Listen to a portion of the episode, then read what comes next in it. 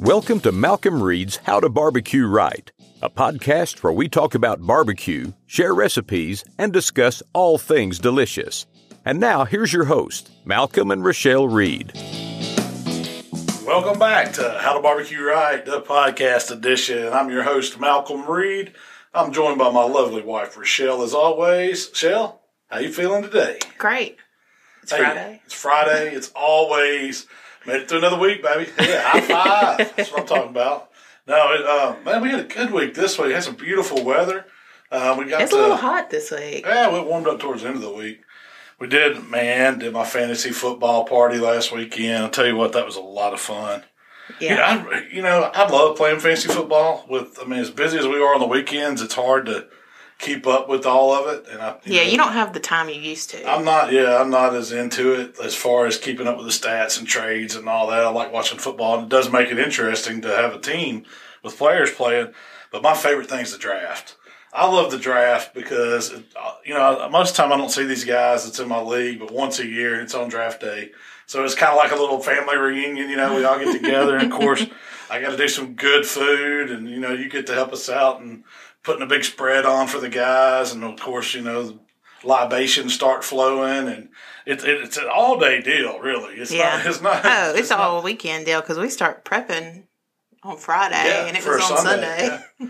Man, but it was a lot of fun. So Let's talk about the menu. Yeah, well, Or our what? league is called Ribs and Whiskey, and that's been the, this league's been going on way before my time. Uh, they got, I was actually in it, uh, the original in, league. it started in Mississippi in State, Mississippi right? State. We Yeah, were in it's- college, and that was back before. I mean, fantasy football was brand new. We, you know, Yeah, we it- just signed up for a Yahoo league, and I think there was eight of us in the first That league. was the old style too, where you didn't Yeah. really play each other. You just You put. I stats, remember your draft was you just kind of put the players you would like in order, and it kind of did an automatic draft. oh really? Yeah. it did it. So that's you know that's odd. That's where that came from. I've always wondered why they have a thing on there for like personal preference of players, and that's how it auto drafts you. So it was all yeah, auto you put your. I remember putting you know who I wanted on my team because I, bet remember Brett Favre Brett still Favre playing. every time. You just put Brett Favre, Brett Favre, Brett Favre. that wasn't an option.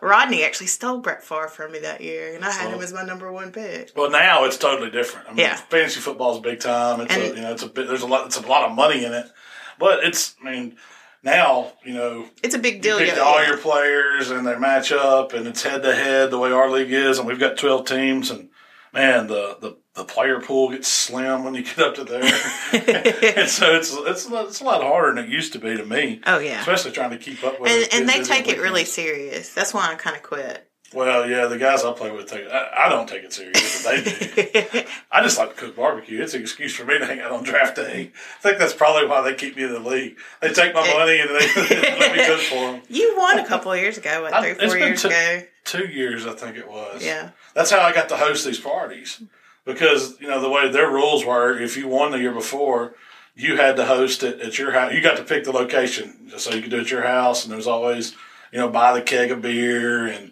and you got your little trophy presented to you and all that, and you got to keep it for the year. And so it was kind of their their tradition. And now, since I've won that one time, and, I, and I, they, They were just like, okay, this is good. We'll let him cook every year. we'll let the, we'll let you stay in the league as long as you cook. So, appreciate that, guys. So uh, you did six different flavors of wings. Well, it was ribs and whiskey first, so I Yeah. figured I had to get a bunch of good whiskey and I had to cook some ribs. That's like standard. So I just did my Memphis style dry rib because that's the ones I like to eat. And um, You did six slabs, which was you figured half a slab per person. everybody got half a slab, and I did about 25 pounds of, of, of chicken wings. And it ended up being, I counted them all because I wanted to even, you know, that's kind of my little thing. 170 wings. Total. Yeah. Wow. And I did those six ways. And, you know, I mean, I like all different flavors of wings. And I've been playing around with some wing sauces that, you know, actually I may try to bottle some of them because they're really good. But um, I did, so I did a parm jerk. Uh, no, I you did a garlic parm. a garlic parm. well, how'd you cook the garlic parm? You fried those, right? yeah, I, I put a little light breading on those. That's kind of my take on a uh, Hooter style wing. A little light breading, deep fried them, tossed them in my white barbecue sauce that I turned into like a garlic parm uh, wing sauce. Which that was a great idea. It was delicious. Yeah, that was it my favorite. I, I cut back on like the took the horseradish out, a little bit of the vinegar out, but I added Parmesan cheese and then some fresh uh, like uh, parsley, Parsley. and a little bit of oregano just to give it some flavor. Did you add bit extra black garlic? Added some extra garlic to it. Tossed the wings in that, and then topped them with a little more parsley and the more shredded parm. You know, not the really fine powdery parm. Man, that was a good wing. Mm-hmm. Yeah, it, it, that one was my favorite. And then I did, of course, I had to do some uh, Vortex style grilled. Uh, I call them grilled wings. They kind of get a little crispy, but I did my firecracker sauce on those. It was that firecracker chicken I did years ago. Man, that that brings some punch to it, but it's got a sweetness that balances it out. It's very good. Those It's were bit- That's a really simple sauce that's like got a lot of flavors. Yeah. It's really good. oh yeah, and it's super easy to do. Mm-hmm. Super easy. But I also did just like a dry rub smoked wing. So that's three of them. Those are the really those are the ones I like to get to dip in the ranch because I made a homemade ranch that's really good. So those dry rub smoked wings are You got to have the for the homemade ranch, ranch and homemade blue cheese. Then I did my jerk, Jamaican jerk. and you fried those right? Um, I'll, let's see. The jerk, yes, I did. The tie and the jerk, I also fried, but I didn't go as heavy on the batter with them. I kind of did like a cornstarch batter, just so uh, enough to really get it crispy when you you know kind of deep fry it. And uh, let's see, I did the jerk, and I used the same my jerk sauce. I kind of used the jerk pork sauce that I did here recently on one of my videos. It went. I mean, it, that man, that stuff's good. Yeah. I've been working on the jerk seasoning, and I kind of incorporated that into that sauce recipe. Oh man, I love the jerk's probably everybody's the consensus favorite. I think Michael, our son, even showed up and ate a ton of the jerk. Yeah, he was just like, kept- man, those are great. well, they weren't. Now none of them were super hot. I guess the firecracker. You told me the one thing you were disappointed in is the heat level. You Of course, I did some regular buffalo, garlic buffalo, and I, I mean, it, I just used butter in our hot sauce, the Killer Hogs spicy garlic hot sauce. Oh, really? That was it. Yeah, and I think I, I put a little extra garlic and a pinch, and a little more cayenne just to give it a kick. But it wasn't hot. It wasn't that hot. Mm-hmm. They were good. Our hot sauce is an eating hot sauce. It's Yeah. not a blow your heads off. And the last one was like that spicy Thai, and it had a little heat to it. I mean, the Thai did. That's a really, really good sauce. I mean, if you like Asian flavors, it's a really good sauce. Yeah. And then we had two dips. I did a jalapeno popper dip. That was the first time I've ever tried that dip. I pulled the recipe off Pinterest and Was that the one in the skillet? yeah, Yeah. it was just It was really good. Yeah. it was basically like jack cheese and cream cheese and jalapenos and what are those? And you get in the can diced green chili. Yeah, the dice green chili. I'm gonna steal that recipe and, and convert it into one of my own because I think that'll be a good one to do like at holiday time if you you know you're having these holiday Oh parties. yeah, it'd be You want a football hot dip? That's Yeah, it'd be, a, it'd be really good because you could throw that cast iron right on the smoker Oh, or yeah. the grill, and then I think I would serve it instead of like with corn chips. Um, we we served it with the Frito scoops, but I guarantee it'd be good if you take like a baguette and toast it, and so you got a little hearty or something to dip it in, almost like a bread.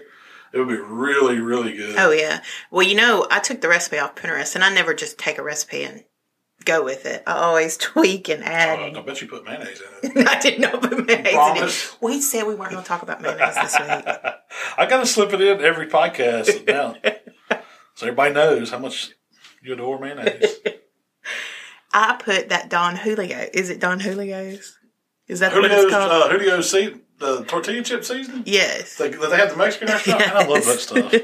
you had it in there. I mean, it was Mexican type flavors. It was jack cheese and you know chilies Oh, and yeah. stuff. And I think that's what really put it over the top. That season is great. It's, it's, Is it Don Julio's or am I just making that's Don Don Julio's a tequila. Don't get them confused. Julio's is just a dry seasoning that they make for tortilla chips. Is what I what I say it's made Mm-hmm. for. It's good on everything. You know, it's mostly like MSG. That's like the number one ingredient on it, and then it's got like cumin and some paprika and of course some salt and pepper. No wonder it's delicious. it wakes up that flavor. Um, yeah, if you've ever been to a Mexican restaurant and they had like a salt pe- shaker, a pepper shaker, and then you know Seasoning shaker. seasoning shaker, Yeah. that's It's probably Julio's. yeah. I don't know where that came from, but man, it's good on chips. But then I did um It's great on everything. It's like it's it's pretty much Mexican AP. yeah That's kinda what it is. exactly. Hey, there's a product right there, Mexican AP. and then I did um the crack dip, That's Which the is- one that I can't. I'm, you know why they call it crack dip? Because it's just like addictive. addictive, like crack is addictive. The first time you try it, you, you're always chasing that flavor.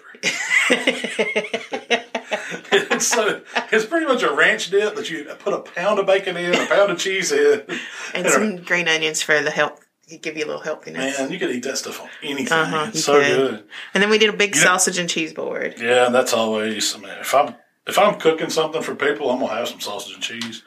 That's just what people eat. Like the grab. Oh, every yeah. time somebody walks by, they grab a piece of sausage, piece of cheese. I, I really like the pickles and the the pepperoncinis. That's usually what I Mm-hmm. grab. it's a quick so- quick bite of something while you're going to get a refill. And since you had the cooker fired up, you um Oh man, I did your- ordered. I ordered twenty five. Was a twenty five pound box of pork skins, dehydrated pork skins, uh, from a company called American Skins. That's the only place I know to get them, and they sell them. That's the smallest size box they sell. It's twenty five pounds. It's a ton of pork rinds, but they're these little pellets that they you can get different sizes, small, medium, or large, and you deep fry them. It, I mean, I fried them in peanut oil. That's what I was cooking my wings in. And what did it take? A minute maybe? They just kind of blow up. And it makes the best pork skins. they're delicious. You don't even have to put seasoning on them. I like them just plain. They're You- keto, right? They say they are. Because I just don't believe that. No carbs in them. It's all fat. I know. The good fat. The kind that clogs your arteries. I'm talking about the good, tasty fat. Not that bad fat like avocado fat. That's the bad fat. I'm talking about good fat. So Sprinkled them with some hot rub. Oh, the hot rub is great on that. Um, sh- they show up in a big box, you know, and the box is already starting to get a little greasy. It's a greasy box, and they're- all the pork pellets are in these dehydrated pork skins. Little pieces of them like are in little a yeah, they're in a big bag, and so we actually got it, and I had to. It was my job to have to scoop them out and put them into smaller Ziploc bags so we could store them and you know give them away or whatever. And it was. I had grease all over my hands. All Oh, it's a over, mess, it was- yeah. Oh, I didn't on my shirt. If you do it in I had the to go take a shower. it's better to do it in the summer because when it's hot, because at least it's loose. When it's in the winter and those things have been sitting on the porch and they get cold and that grease gets thick, oh man, Do you have to like chisel it up? Eh, it ain't that bad. Well, no, it's not like sticking together. It's just extra thick, greasy. But, I mean, you know, that's just part of it. The way Yeah. I mean, pig's fat. That's just how right? it is, yeah. But they are good when you fry them up. I tell you what, the way to do those is order a box of them. I think they're. I think I paid eighty nine bucks for twenty five pounds. It would make a dump truck load of pork kids when you fry them. But get somebody to go in with you. That's Yeah. usually what I do. I just I'll give them away to somebody. Like, man, y'all support? You know, pork Yeah. pellets. You can cook them at home because they are a really good snack and they're easy to do. You can fry them like just right on your stove. You just fry a few at a time and they blow up and take them out and drain them on paper towels, season them, and fry another batch. One of the things that we kind of do, it's kind of like a little thing we, I guess we kind of came up with it. I don't, I don't know, but we serve it with a white jalapeno pimento and cheese, and that's just so southern, you know. You Mm-hmm. It's get this good. pork skin, this crispy, fresh pork skin, and put you a little dab of Cream, uh, pimento cheese on it. I mean, cheese. They are. That's that's a better than eating it with a cracker to me. You get it I'd salty, creamy. You know what I like to do is have a bottle of hot smooth. sauce up there too. So you got your pork skin, put your smear a good pimento cheese on it, and then dab it with the hot sauce. And man, you got you talk about It's good. that's a that's an appetizer. It is. We had it sitting out. I don't think That's we how didn't. fat ex- folks do appetizers. I don't think we explained it because nobody, you know, it was just like pimento cheese and some pork rinds. We didn't say, okay, you put this here. I send everybody. I try to send everybody home with a bag of pork rinds. I fried a bunch. Yeah. That would take them. So Yeah. I guess some people don't eat pork rinds. Uh, That's that un-American to me. How can you not? They're keep they're they're carb free. It's like you know it doesn't even count. You can just eat them all day. I don't know about that now. I just, I bet the hog farmers appreciate me saying that. yeah, they do.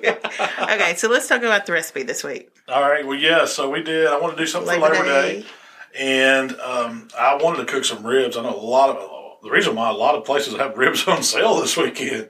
I saw the sales ads and all the stores, and this is like the last barbecue holiday, Labor Day, and so I said, you know what, I'll do some ribs, but I wanted to do something since the, my fantasy football ribs and whiskey draft was on my mind. I said, I'm going to do a whiskey glaze, and what better whiskey to use for that than Jack Daniels? So I said, uh, you know, I usually spritz ribs a little bit to keep them moist. I'm going to use a Jack and Coke for that.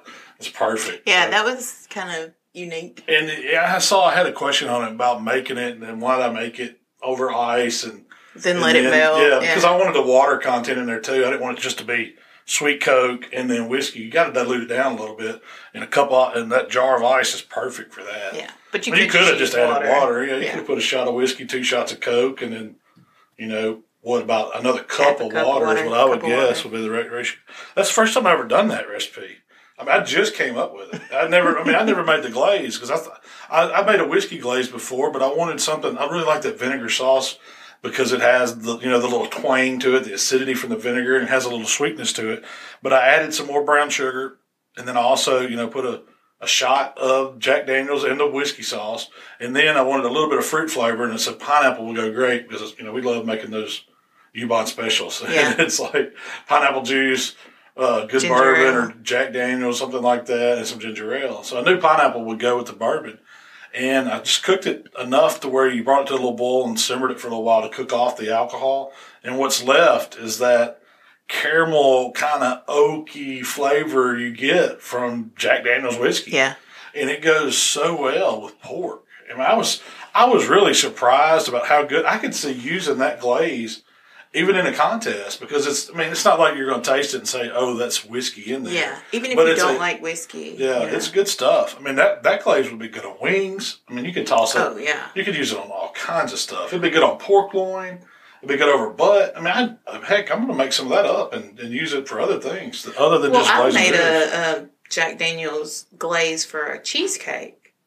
Oh, that salted caramel. yeah, it's a salted caramel Jack Daniel's glaze, and I actually turned it in at the Jack Daniel's contest for the dessert. Um, That was a good. That was a good little. yeah, it's sauce. delicious. It It's like- more of a dessert sauce though to put over ice cream to me. Oh or, yeah, it or is. the cheesecake. Oh yeah, you know? it's not a cooking. It, But what was it? Mainly butter, like brown butter and sugar that caramelized a little. So you Yeah, make a caramel and then you sauce with the- brown butter. yeah, it's you add the like Jack that. Daniels and cook it off or something at the end. I just remember it being so good, and you get that little hint of whiskey, but it's not. Well, that's know, the, that's the thing. Like bad. the you know, the Jack's coming up here at the end of October, and at that contest, you always have to. They want you to incorporate Jack Daniels into the, the recipe some kind of way. Just that's their. That's how they make their money. So Yeah. Jack Daniels. So And I never thought I would like it, you know, because I don't want the whiskey in my barbecue sauce. But if you do it the right way, it just adds to it. It, it makes whiskey. it better. It's my downfall. No, it's not my downfall. I have to do it in moderation. I would drink a bottle a day if I thought I could live, well, let's back up on I have to touch. reserve that. A few shots here or there. A few shots.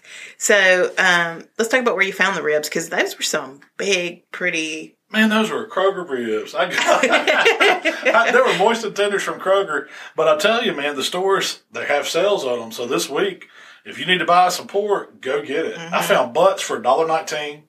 I'm cooking some. I just took them off the grill. I, I mean, I, I, uh, they were Seaboard butts at a store called Superlo, but I'm sure every store has you know something similar.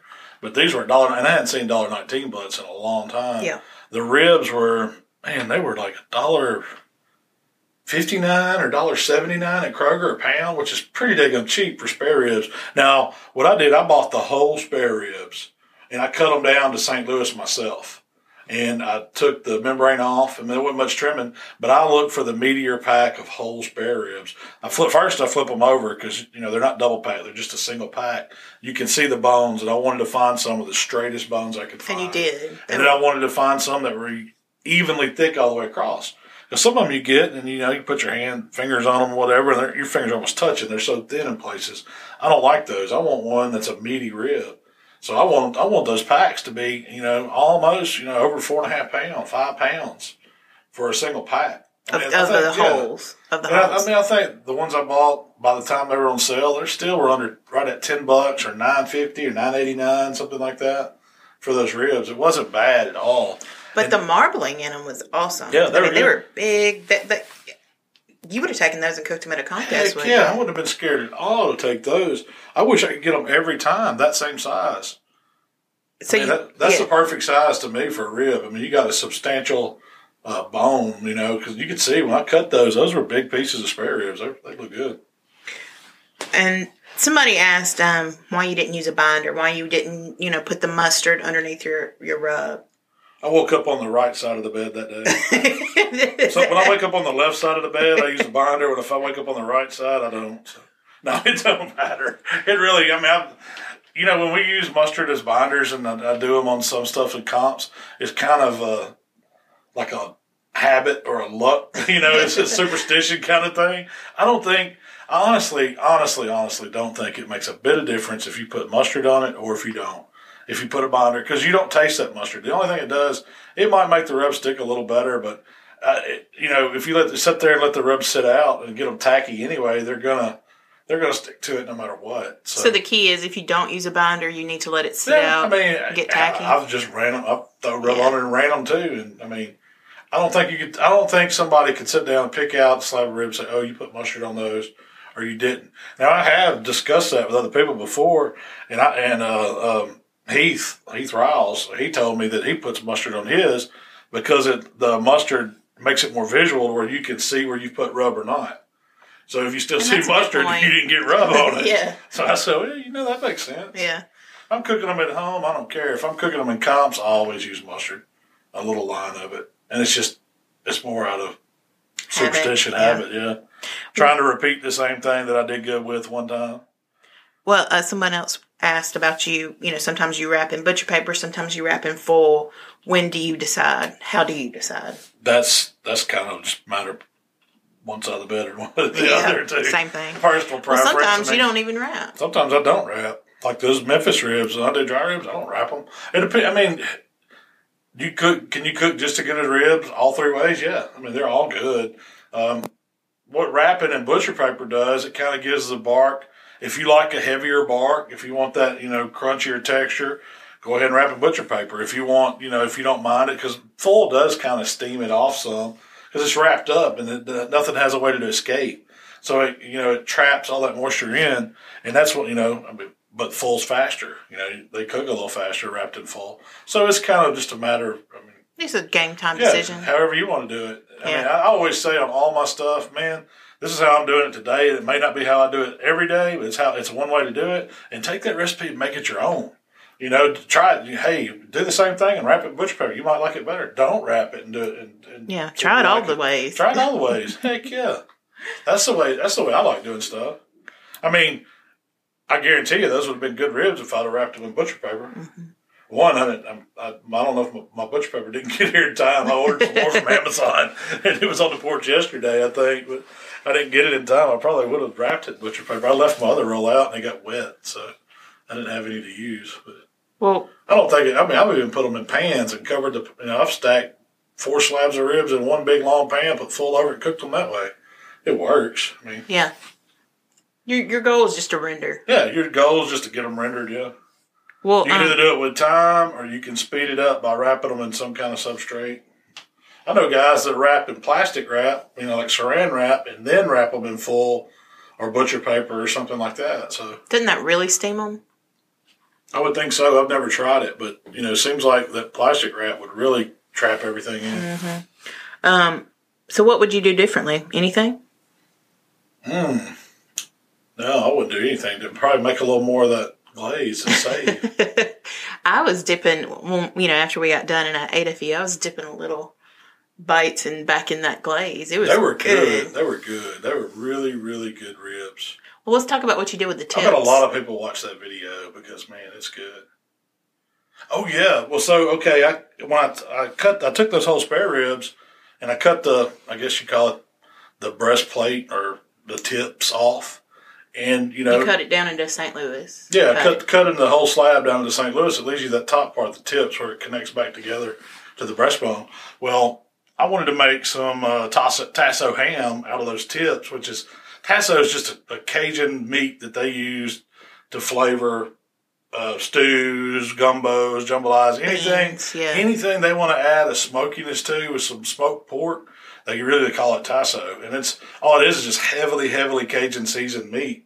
They put it on smoker and smoke it till it's you know rendered all the fat out, and it's kind of much just flavor town. really, that's all it is. And so I did that. I had some. Uh, uh, a buddy of mine named Brad. He's got a, a, a couple boudin shops down down in Louisiana. Ronnie's Boudin, shout out. Well, he sent me some uh, boudin and he sent me some seasoning for some cracklings that they had, and it was Ronnie's crackling and you know pork rind seasoning or whatever.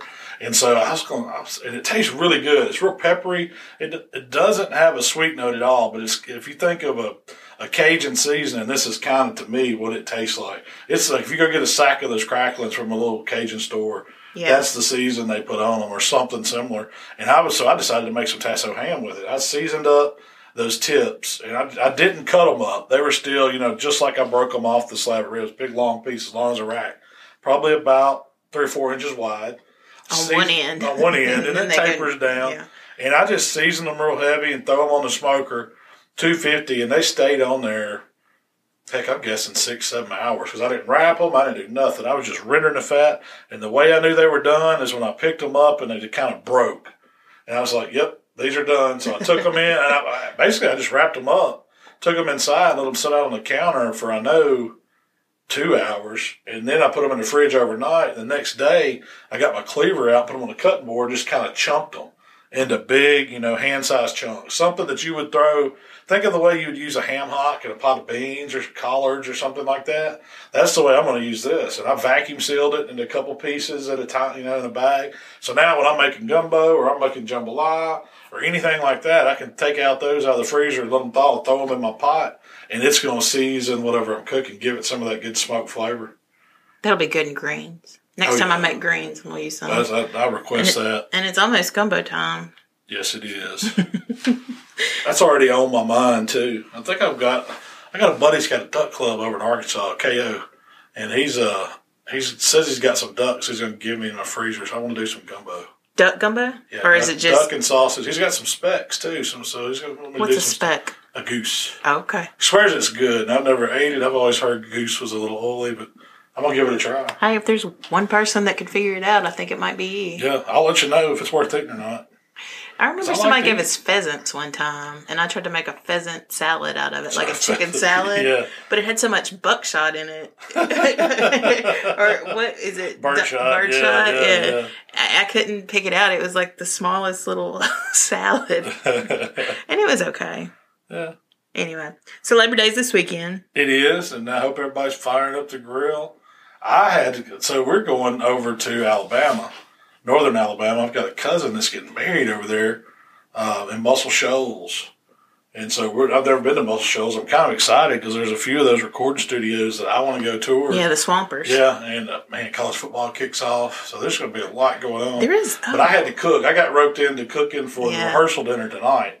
So I went and I told you I found them butts on sale for $1.19. I got six of those. And then I got three whole briskets. huge brisket. Yeah, they were, those were, man, they were, nine, every one of them was 19 pounds, over 19 pounds. And I just got, I put them on last night, uh, about 8 o'clock. I just took everything off the smoker. I turned it, I put it on my Ole Hickory and uh, just went low and slow with it overnight. I set it on like 225 and I just, I didn't wrap. I just let them get, you know, good bark on them. And those briskets just hit the, the butts when I got up this morning were about 192. I let them go a little bit longer and the briskets just hit like 204, 205. So I've got it all holding now and we'll be traveling here to Alabama when we wrap this podcast up. So, because of this, because we're doing, I guess you'd call this a small catering job, and that's kind of our specialty. We've never gotten into the big time catering gigs where you're booking catering gigs every weekend and, you know, you've got all the equipment and stuff and big parties. We've always kind of done the small catering. Specialty stuff. catering. Specialty catering. So I thought we'd talk about. We get a lot of questions about you know starting catering businesses or or people that are you know just wanting to cater for maybe the church or the you know a friend's party or you know small just small time catering. Hey man, I'm telling you right now, catering's where your money's at. Yes. You can hang up uh, trying to you know start the restaurant first. If you can get a successful catering business going, you can pay all the bills with that. well, what I you know the reason why I like catering is because it's predetermined what you're going. to There's no waste. Everything that you know, you know, you calculate out how much you need to serve, and you know it's all going to be used. And you typically There's no charge per head. Yeah, and And, you order usually- per head. Man, yeah. it's usually double or triple what you can get for at the restaurant too. I mean, if you go and look, catering's expensive. It's Yeah. not cheap. I mean, And and you don't have barbecue the- catering's really getting popular too. A lot of people Yes. are using it for weddings, um, for for all kinds of things. Barbecue is really gaining popularity in catering. So I thought we'd talk about what we know. Just share what Well, we know. the first thing I tell everybody is go out and get you some food safety classes and get that license, the ServSafe, all that. L- learn your local health department rules. You can't just jump into catering. You can't say, "Oh, I'm gonna cater this." Yeah. No, you can't do it like that. You gotta. You don't want to make anybody sick. You don't want to get sued. You got to cover all your bases. Learn your local regulations, whatever they are. If I mean, there's some, I know some places you can do it with a food truck. You can do it with your barbecue trailer, as long as you have all the proper, you know, the water, the triple sink, all the, you know, the the way to hold it hot, the way to keep it cold when it's cold. Uh, the proper kind of cooker that they approve in your area. All that stuff's important that you need to have, but some of them even require you to have a commissary which is like a separate kitchen headquarters kind of that you can do mainly all the cooking in. I mean, so there's different rules and regs, and you don't want to run into those and get shut down because you're not you don't you're not aware of them or you're not following them. So before you jump into anything, I always do do some homework. Yeah. well, if you're serious about actually turning it into a real Um, business, business, yeah, yeah. you probably need to go to a little barbecue school. Oh, yeah. Mike and Amy Mills do a great one. Yeah, the business of barbecue. Yeah. They talk. They do some excellent catering. They'll show you there. how to make it profitable. You know how to I, break it I down. went to that one years ago. We, you know, we Yeah. went to it years ago, and I learned uh, my eyes were open to, to, to all kind of the business side of Mm-hmm. it, uh, how to price stuff, what it what it actually takes, because it's not just going to Sam's Club and buying a bunch of food Yeah. and cooking it and putting it in pans and taking it to somebody. But There's that's what I want to talk about today. Well, you know, I say all this and how, how you should do it, and this, is you know, did I do it like that? Heck no. I said, man, look, we're gonna cook some barbecue. You want something? yeah, we can do it. sure, I can show up. I can feed sixty. No, and I mean, and that's you know, probably how most people start. Nobody Yeah. goes out and does everything that you, the way you're supposed to. But that's how. If anybody officially asked me, that's how I would recommend doing it. But I'm talking about somebody in their backyard that wants to cook for the church group. yeah.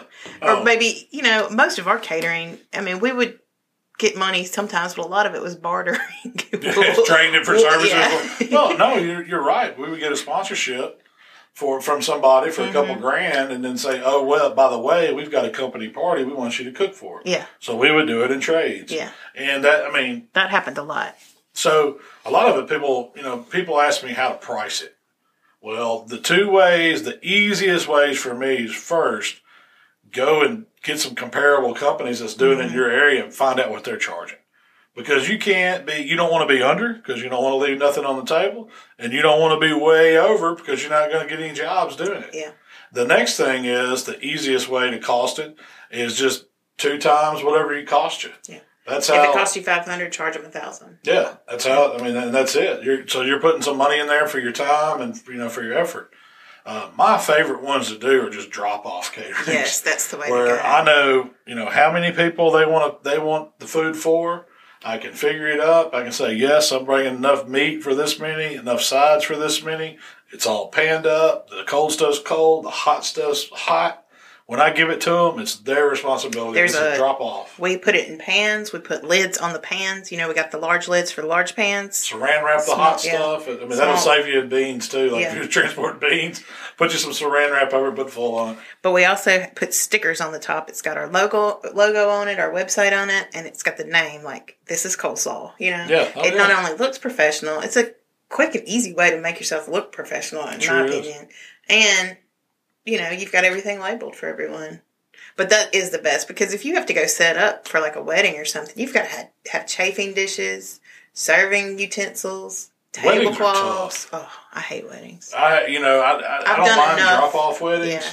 But what gets me when you do weddings and they say, okay, we want to eat at six o'clock.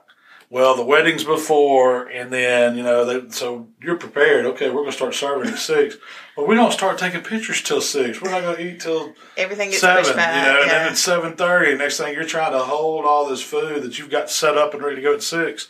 That's the nightmare to me, and that's why I don't do. And you've got a lot. I don't do weddings. Yeah, I you've just got a lot of out, people yeah. dealing with weddings. You got the bride, the families, Oh, yeah. the there. There's a lot. I'll I- do wedding drop offs only. I won't do setups, and I mean, I guess even for family, I get conned into it. I don't like weddings anymore, but, but I can't say no to family.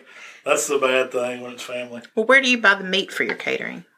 Usually, I try to get it. I mean, You know, I Small like have- time. If I'm small time, I'm probably shopping Sam's Costco Mm-hmm. or whoever's got it on sale. Restaurant Depot might be an option. Restaurant Lit. Depot's a great we have, one. That's a Restaurant restaurant, Supply. supply store locally. Um, you know, when you start getting bigger, we, we opened up an account at US Foods to where, you know, it's a food distributor like Sysco or PFG or one of those, um, you know, bigger restaurant, restaurant, I guess they, You they really be food to moving some- Yeah. You got to do some volume to do that. And, but and we used, we used to do a pretty good bit of fundraising, catering. And, you know, I hadn't, of course, I hadn't ordered anything from in a long time. So I hadn't doing as much of it. But now, I mean, I'd usually go to my butcher and ask them, you know, what's what's the price of pork butts this week? What can you get them for? You know, that's that's a great That's way a great way, yeah. Because they might could save you a little money. Around the holidays, you can just about expect you're going to find it on sale, so you can save a little money. But you know, just regular regular catering jobs, you may be stuck by going to Sam's and paying their case price or whatever. Mm-hmm. And I've found that Sam's and Costco is usually a little more expensive. They have been. Sam's is more expensive than Costco. Is that what you're saying? Um, they have, but Sam's has been a little more expensive than Costco on pork Here butts here lately. lately, from what I've seen. I hadn't been, I mean, not knocking Sam's because I do a lot of shopping there, but they're, I haven't been happy with their pork lately. Mm-hmm. Since they've switched, it seems like, man, all they've got is these little tiny individual pack butts. They used to have really, really good. I, I mean, I love the IBP. I think it was IBP Supreme Trim butts they used to get. And there was a double pack of them. They had like that green, like green and black label Yeah. on them. And man, you could pick through there and find these big money muscles, and all the butts were in the eight to ten pound range. And now you go to Sam's, and all you see is these little six pounder. Um, you know, I don't know what they what brand. I think it's I think it's Smithfield, but I don't know why they're making such little butts now, or why they're Well, I think they're going more to a retail instead of a wholesale. I Man, I've seen Sam's commercials on TV. Sam's supposed to be a wholesale club where you get good prices on stuff, and now they're trying to turn into, I guess, a souped up Walmart. Walmart, well, it's a. Walmart without as many choices, but you have to buy massive quantities Yeah. of it. You have to watch Sam's. I mean, I guess and Costco too, because some of the stuff they they really got it marked up. You can get it cheaper elsewhere. Mm-hmm. I mean, there's there's some stuff I absolutely have to get at Sam's. My pans, my you know, my aluminum foil, uh, to- toilet paper, paper Yeah. towel, you know, racks, all all the stuff, supplies like that. I always get at Sam's. Trash bags, you know. But some stuff, if you go in there and buy it, man, it, you're gonna get beat on. Beans are great at Sam's. Beans are great. I tell Nachos, you what, nachos, cheese. nacho cheese, and nacho chips. You're not gonna beat their price. Last time we tried to get the nacho chips and the price wasn't. well, did they? You know what? They changed it. You we used to get a three lot of bags in a box, Yeah. and it was like six dollars for the box. Now it's went up to like twelve bucks. Yeah, for two bags. I feel like I'm ranting on Sam's Club. I'm not. I like Sam's Club. I've been a member for I think my thing said 16 years. Uh, Some days he just wants to go and walk around Sam's Club. so, what meats would you um, recommend for catering? There's ribs, but ribs are. I don't money. recommend catering ribs. Ribs is a hard one to do because you put so much in it. Most time people don't want to pay for. The, I mean, you got to think. You do a slab of ribs for catering. You need to be What's your getting cost 22 to 25 ribs? bucks. Yeah. Well, f- for one, the rib itself, the slab itself is going to cost you 10, and then everything else to go in it, you're going to be probably closer to 14. Mm-hmm. And then, I mean, you, you got to think, you try to two times that, you're at 28 bucks. That That's should be an average price. I mean, and I say it's hard to sell ribs for that. Yeah.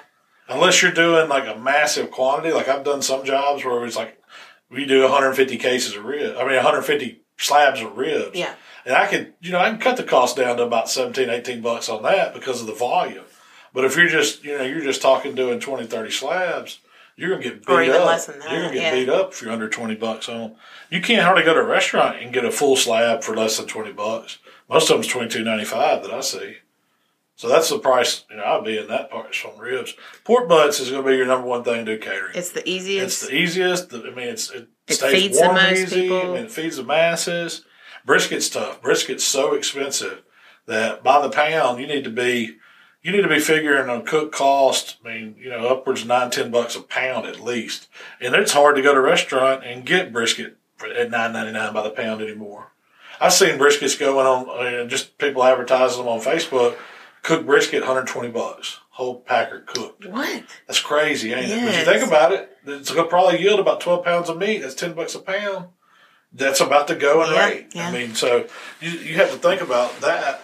Uh, chicken. And chicken's brisket doesn't go as bad, far. I hate doing catering on chicken. You can't gotta do- pretty much cook it on site. Well, Pulled chicken's not That's that what I was bad. going to say. You could do whole chickens, pull them, and serve them, and they make they're great. We serve them with a pineapple sauce and Hawaiian rolls. Or with the white barbecue Or sauce. with the white barbecue coleslaw. sauce, They're yeah. really good like that, yeah. no, They people. make great sliders. Yeah. They're served with little dinner rolls.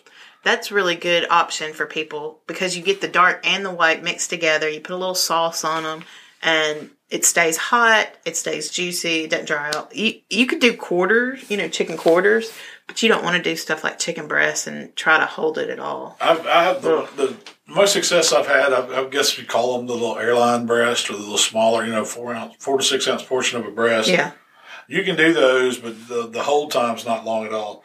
So the way I like to do them is start them on a smoker and get them most of the way cooked, and then have a grill on site and grill them right there where they're coming off, they're panning fresh, and they're going out. But it's it's a little trickier to do chicken. yeah. Um, well, the big problem with that is getting all those pieces about the same size. You know. Yeah. You know, when I've done chicken before and the people have really liked it, it's been that popcorn chicken that you see. And, it, Yeah. and, it, man, it was a the one I was getting was a Tyson product, and it was like chunks of white chicken that had already been breaded and probably It was fully cooked, wasn't it? I don't know if it was it was partially cooked. I know you had to cook it, so you could throw it in a higher degree uh, cooker, like a, a smoker or grill, or you could do it in the oven. And it was a good alternative to somebody that wants something. If they want another protein at a wedding or an event or something, Yeah, because kids like it, yeah. yeah, because kids tear it up. But it's pretty good chicken, actually, Yeah. from what I've had. Wings I mean, usually I'll do well, go ahead. three or four meat options and give them a choice, and they'll pick two. Yeah. That's how I like to do it. So I, you know, it might be now if you price brisket and ribs, it's got to go higher. You got to put that price on there. But pulled pork's kind of a staple, and then most people will pair it with pulled chicken or popcorn chicken, or even I mean, I've even done chuck roast. Wings. You know, wings. Yeah. Wings. It. I, you don't see. I don't see a lot of catering job wings, but just because it's a little messier. But I have sold. You know, you do sell wings to like parties where people are having to get together or something like that, and they want you know fifty piece or hundred piece or whatever. Yeah, especially for like Super Bowl time, Yeah. football games, tailgating, yeah, stuff for like that. couple showers at night, Yeah, things like yeah. that. Yeah. Um, and then there's I don't mind doing wings because you can do a ton of them on a smoker. I've got these big wing racks. It's like a basket kind of man. You can. I think I can get. I counted them the other days. I did some. Heck, it was uh, 50, 50 pieces, I think, in each rack, and I got four of them, so I can do two on a of time. party wings. Yeah, and then they cook in an hour and a half. Yeah. It's not like they take long to cook. You season them, put them on the rack, cook them for an hour, hour and a half, and then you could either toss them in sauce or leave them dry. Or dry, yeah. They're, I mean, you can go any way with them once you get them cooked. Mm-hmm. There's always whole hog catering. That's, you know, whole That's hog very catering specialty. specialty, and it's really, really profitable. Because most of the time people are doing that for show. They're wanting to impress people. And anytime somebody, you know, says something about catering a whole hog, it automatically starts at a thousand bucks. I mean, that's not that's not included being on site and cooking and all Well, that's that. your time. You got to show up and cook Yeah. overnight. You put a lot into a hog, Mm-hmm. a lot. A thousand bucks for one, you know, dropped off or picked up is not is not a bad price if Yeah. you're doing that. And think how many people you can feed with it. and it's you. You get a big presentation with that. It's a big deal to. Oh yeah, To a have lot of times it's a a centerpiece. So, um, how do you figure how much to cook? Well, I usually figure average person's going to uh, eat about a third of a pound of meat per serving most of the time. That's what I mean. Some people figure a quarter pound. I figure I, I usually figure a third because I want them to have a little more. And You wanna make sure So I base yeah I base it on a third of a pound per person, and then usually two ounces per side, which is a two ounce a good two ounce serving a scoop of, whatever side it is. Um, and that's how I usually do it. So, So, if you've got like pulled pork and pulled chicken, you figure that they need a fourth a pound of each. Yeah, that's usually for two people because most people get a little bit of both. Yeah. And it really it depends on how you're serving it. Is this going to be plated? Is somebody going to be portioning it out? Is it going to be buffet style where they're going to get it? I always put a little bit more, like say if I figure a third pound per person and it's 50 people or whatever, and then I, I'll put 10 more percent on it just so there's extra. You know, the worst thing I can say is run out. And I know that's probably not good business. But, I- but I always want people to have more. I want people to go back and say, "Man, did you did you get that barbecue? It was so good." Yeah. that you know and so I the worst thing is somebody I didn't get I didn't get I didn't get it. Yeah, we ran out. I'd rather I'd rather take a To little me, bit that's out bad what I made. business. Yeah. Yeah. Oh yeah. Heck yeah. Because what's the cost of adding an extra ten percent of Nothing. the meat? I mean, it ain't It's that very much. small, Yeah, yeah. You're already cooking. You're already doing it. The cost of that, you've got it marked up enough to where it's not really costing anything. So Now, if you're trying to be one of these bottom dollars and sell them at, you know, three ninety five a person for a meat and two sides, and you're really scraping, you're probably just giving them barely enough. yeah, But I've always been, my product's premium. You know, I'm not the, I'm not going to do it the cheapest. First, one, I don't want that business. I don't want to be known as the cheap guy. He's got the best prices. I want to be known as the guy that has the best food. that has the best food. That's pretty fair. Maybe you know he may be high, but man, his stuff is that's the one you want. That's the one I want. Somebody wants his business card because they want to have a wedding or they want to have a, an event. You're the That's a- Lamborghini of catering. That's right. Don't sell yourself short, man. well, um, Let those other businesses sell it cheap, and you be the guy that's giving them more than what they deserve. yeah. So when you're catering, what do you do for trimming I don't do a lot of trimming and catering. I mean, not, I mean, for those pu- pork butts? Did you do any cater or did you do any trimming for the pork butts we got on the? Side? I took them out of the cryovac, kind of went over them with paper towel if there's any moisture on them, and then looked them over. I did see a couple places where you know there'll be a little piece of bone fragment or something. I trim that off. I'll look and see if I see any glands. I'm not digging way off in there or anything, but if I see anything that just doesn't look right, I'll have a knife and get that off. But most of the time, I'm going to pull it all anyway, so I'm going to hand sort it and get everything that you know if there's anything in it that's not edible or that wouldn't be good, I'm going to take it out Not anyway edible. Not edible. unedible or yeah, not edible. I'm jumping, jumping my word. Talking too fast. so what about the brisket? Um, the only thing, I mean, I, I kind of do it. I like to take the hump out. I like to square up the edges, and sometimes the sides will have a little bit of oxidation on it. You know, that little gray color, discolor. I'll always go right down the side that has that. I'll go ahead and square the nose off where I can start making my cuts for the grains running. And then usually on one side of the brisket, it, it thins out. And I always take that off a little bit because I want it to be an even slice all the way across. I don't want these big wide slices that are, that's going to crumble out anyway a lot of times. So I'll just kind of square my flat end up, flip it over on the big hump on the fat side. I'll, I'll knock that down some, make sure the, fl- Just the, try to the make it point's even. kind of even. I want it to lay flat on the grill. And then I'll take it, if there's some silver skin on top of the flat that's real thick, I'll take a little extra time and get some of that off. But I'm not spending a lot of time on brisket either. Not for, you know, a, a catering job Yeah. brisket. This isn't a show brisket. It's going to be sliced up. It's going to be panned. It's gonna be delicious. It's going to be in a little bit of au jus. And it's going to, I mean, yeah, it's going to be excellent. I just, you know, I, and that's the best way to do it to me. When I slice them, like when I'm serving brisket for catering, I don't do it in big slices. I'll take the flat and point, separate it, you know. I'll sli- I'll turn the, the point sideways, get across its grain, slice it up in about quarter inch slices, take off some of the excess fat on bottom if there is any. And then on the flat, I'll just start making my cuts across the grain on it, about a quarter inch slices. And then when I'll get it all back together, usually I can get 25 to 30 slices out of a good sized flat of 20, you know, about 19, 20 pound brisket. And then I'll take that and slice right down the middle. All of a sudden I've created portions of them. Yeah. Yeah. So instead of somebody saying, "Oh, I love brisket," I'm gonna get two big slices. They'll get a half, two halves, which is a whole slice, and that's a good portion.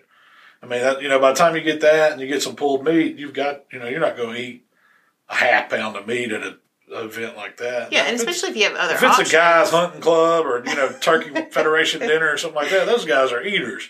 You're going to estimate a little more meat. If I'm But if going you're through the a line, dinner, I'd rather yeah. have a, a half of a slice Yeah. because I want to try the chicken too, and I want to try this too. And you the know? sides that Yeah. go with it. Yeah, I'm getting some of that popcorn chicken with the kids' table with the ranch dressing and the honey mustard. That's how I roll. Try it all. And another thing, you know, like we had did these butts and we did these briskets.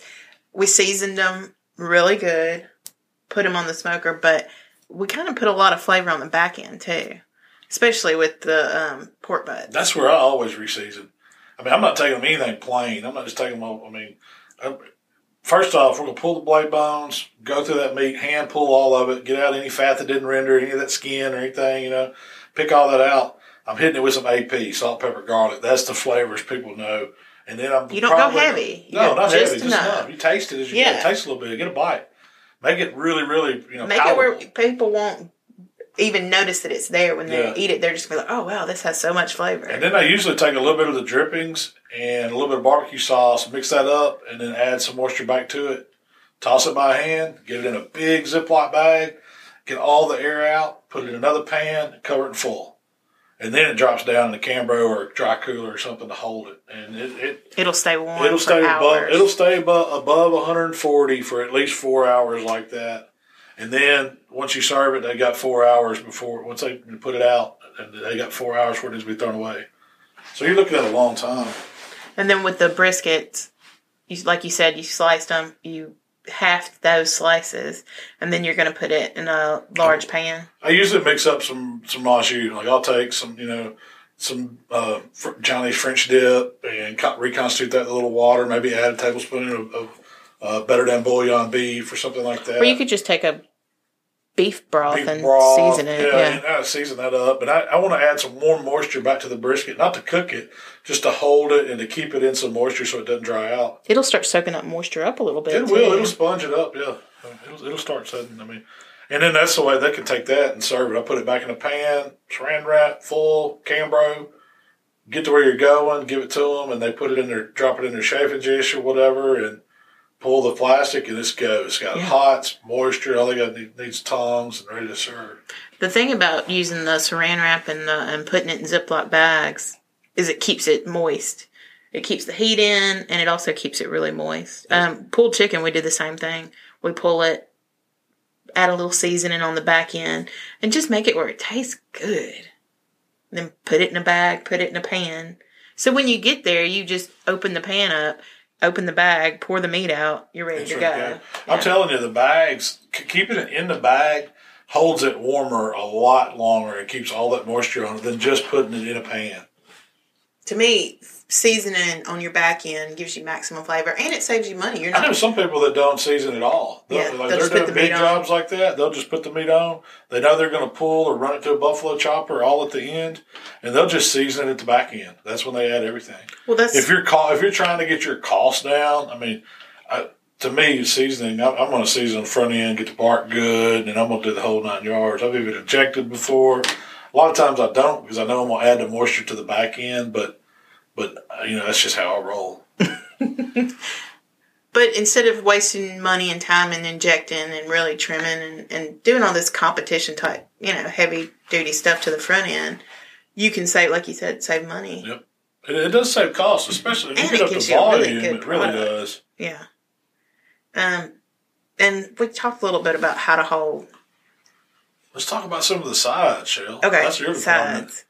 Hold on, What that's sides do you like sheet. to do for catering? Let me turn my page. Well, I know the typical ones: coleslaw, beans, potato salad. Um, you've got some recipes on some of them, and some of them we've even shared on the website. Baked beans are Yeah. easy. Baked beans are easy easy because you can mix them up, put them on your smoker, smoke them, and you put foil on them, put a label on them. The ones I like to do is apple pie baked beans. Yeah. Those people go crazy over that recipe on catering, and it's super simple. I mean, Yeah. it's easy to do. It's just It's a loaded up beans. baked beans. I mean, they have the sweetness, and then you get some of the meat from adding some barbecue and some of the sausage, and then you got your vegetables in there, and then you got your. I cheat, use the Bush's baked beans, Yeah. doctored up. You can start with pork and beans or whatever kind of beans you like, for that matter. But I, I mean, I think adding all those flavors to them. I like to do the beans. I'll have it all mixed up in the refrigerator the day before. And that way, all I have to do is take it out, cook it. You know, and it doesn't take long to do beans. Oh yeah, prep work. Get your prep work out of the way as early as possible. Coleslaw's really easy. My recipe for You've got a fallback catering coleslaw. I got a fallback catering coleslaw. You go to Sam's. You buy one tub of the pre-mixed coleslaw. I call it the wet. yeah, we call it the wet. It's already made, ready to go to serve. A gallon tub or something like It, that. yeah, right? it's a tub. Um, and then you buy two of the dry coleslaw bags. It's just shredded Ca- cabbage, yeah. carrots, the uh, radicchia, whatever's in it, the purple stuff. so you get you uh what size are those? Two and a half gallon Two and a half gallon hefties, zip top. My God. Yeah. You put one of your bags of dry in in the hefty bag, then you put your tub of the pre-mixed slaw, The wet. the wet, and then you need a there's seasoning packets, coleslaw seasoning packets. Um, Where do you they find those? Kroger, Walmart, anywhere, usually in the produce department. It's just like a one ounce package of coleslaw seasoning, and you could really make your own coleslaw seasoning up. But I use two packages of coleslaw seasoning, um, pour it in there, and then put another dry bag of dry on top. Zip that bag up, throw it in a cooler, throw it in the fridge, and let it just sit there, and it'll start. Macerating. I guess it- Macerating, yeah, yeah. It pulls all the moisture, all that moisture acts on that other slaw, and it makes the perfect mixture. It does. There's no guesswork. The two to gives one. you texture. The problem with the wet stuff that you buy at Sam's and that's ready to serve is it's got way too much moisture and it has no texture. Um, but you add those two bags of dry to it, evens it out. it all evens it out and let it sit for about two to three hours. So you don't even add your own mayonnaise. no mayonnaise shell. It's already got you leaving it up to that slaw. no, you, And another one's potato salad. This is one I cheat on too sometimes. Not always. It depends. Um, but you can buy the pre-made uh, potato salad at, well, I don't know. Sam's Club. yeah. Oh, there's nothing wrong with Sam's Club tater I don't do this, but I've Which one? heard The yellow tater salad or like the home style, the white? You could get any of them. Depends on which one you want. Yeah. You just grab them, bring them home, open. 'em up. Yeah. What do you add to it? Little AP, little seasoning, and all whatever you want to add, and then this is the key. You put it into a different container. you put it into your small Ta-da! pan, and you top it with either. Uh, you could do bacon, crumbled I like bacon. it loaded up. Now. Yeah. Let's see. This is where you take green it to chives and paprika. And if you really want to kick it up, you do all three. That's what I do. Yeah. man. I, I shoot. I, man, you could. People are like, this potato salad is delicious. It's the best potato salad ever. Yeah, heck it is. I added a pound of bacon to it, add some cheese, add some green onion. I pretty much make cracked potato salad. That's what it is. yeah, you just add a little seasoning and doctor it up just a little bit. It's so much easier than trying to. Boiled potato. Now we have boiled potatoes. Oh, yeah, we've that. done I've it. got an awesome potato. And I still do it for, you know, certain events, smaller Yeah. events.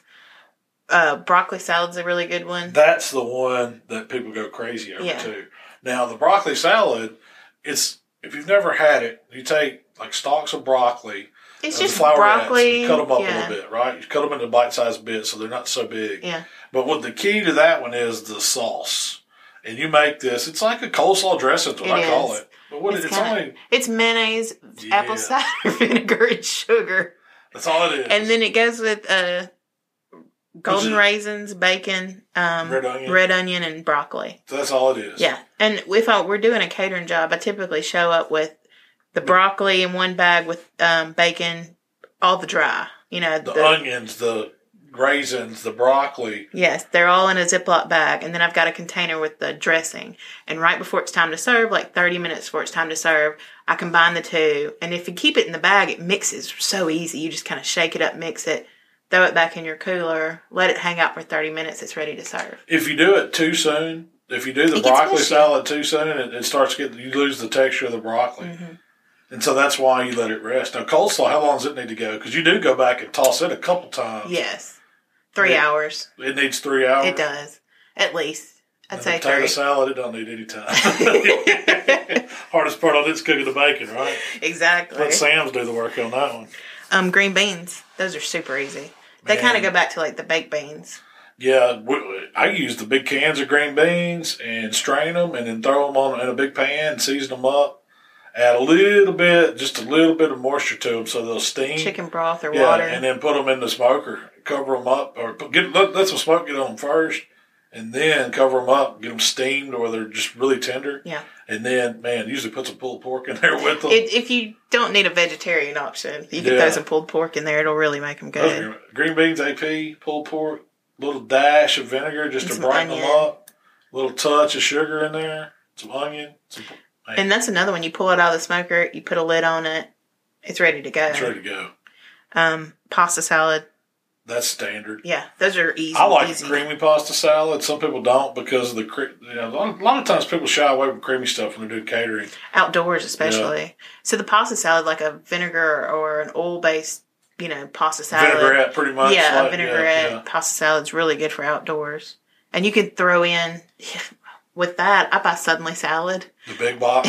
I buy the big box suddenly salad and add black, you know, make it to the package directions, but add black olives, tomatoes, Um, you know, you could add whatever Like into it. chunks of salami. Yeah, meat. Uh, Um, a little bit of the, the cheese, like the little balls of mozzarella. we've added to yeah, that we've too. done that too. It's a really good pasta salad. Yeah.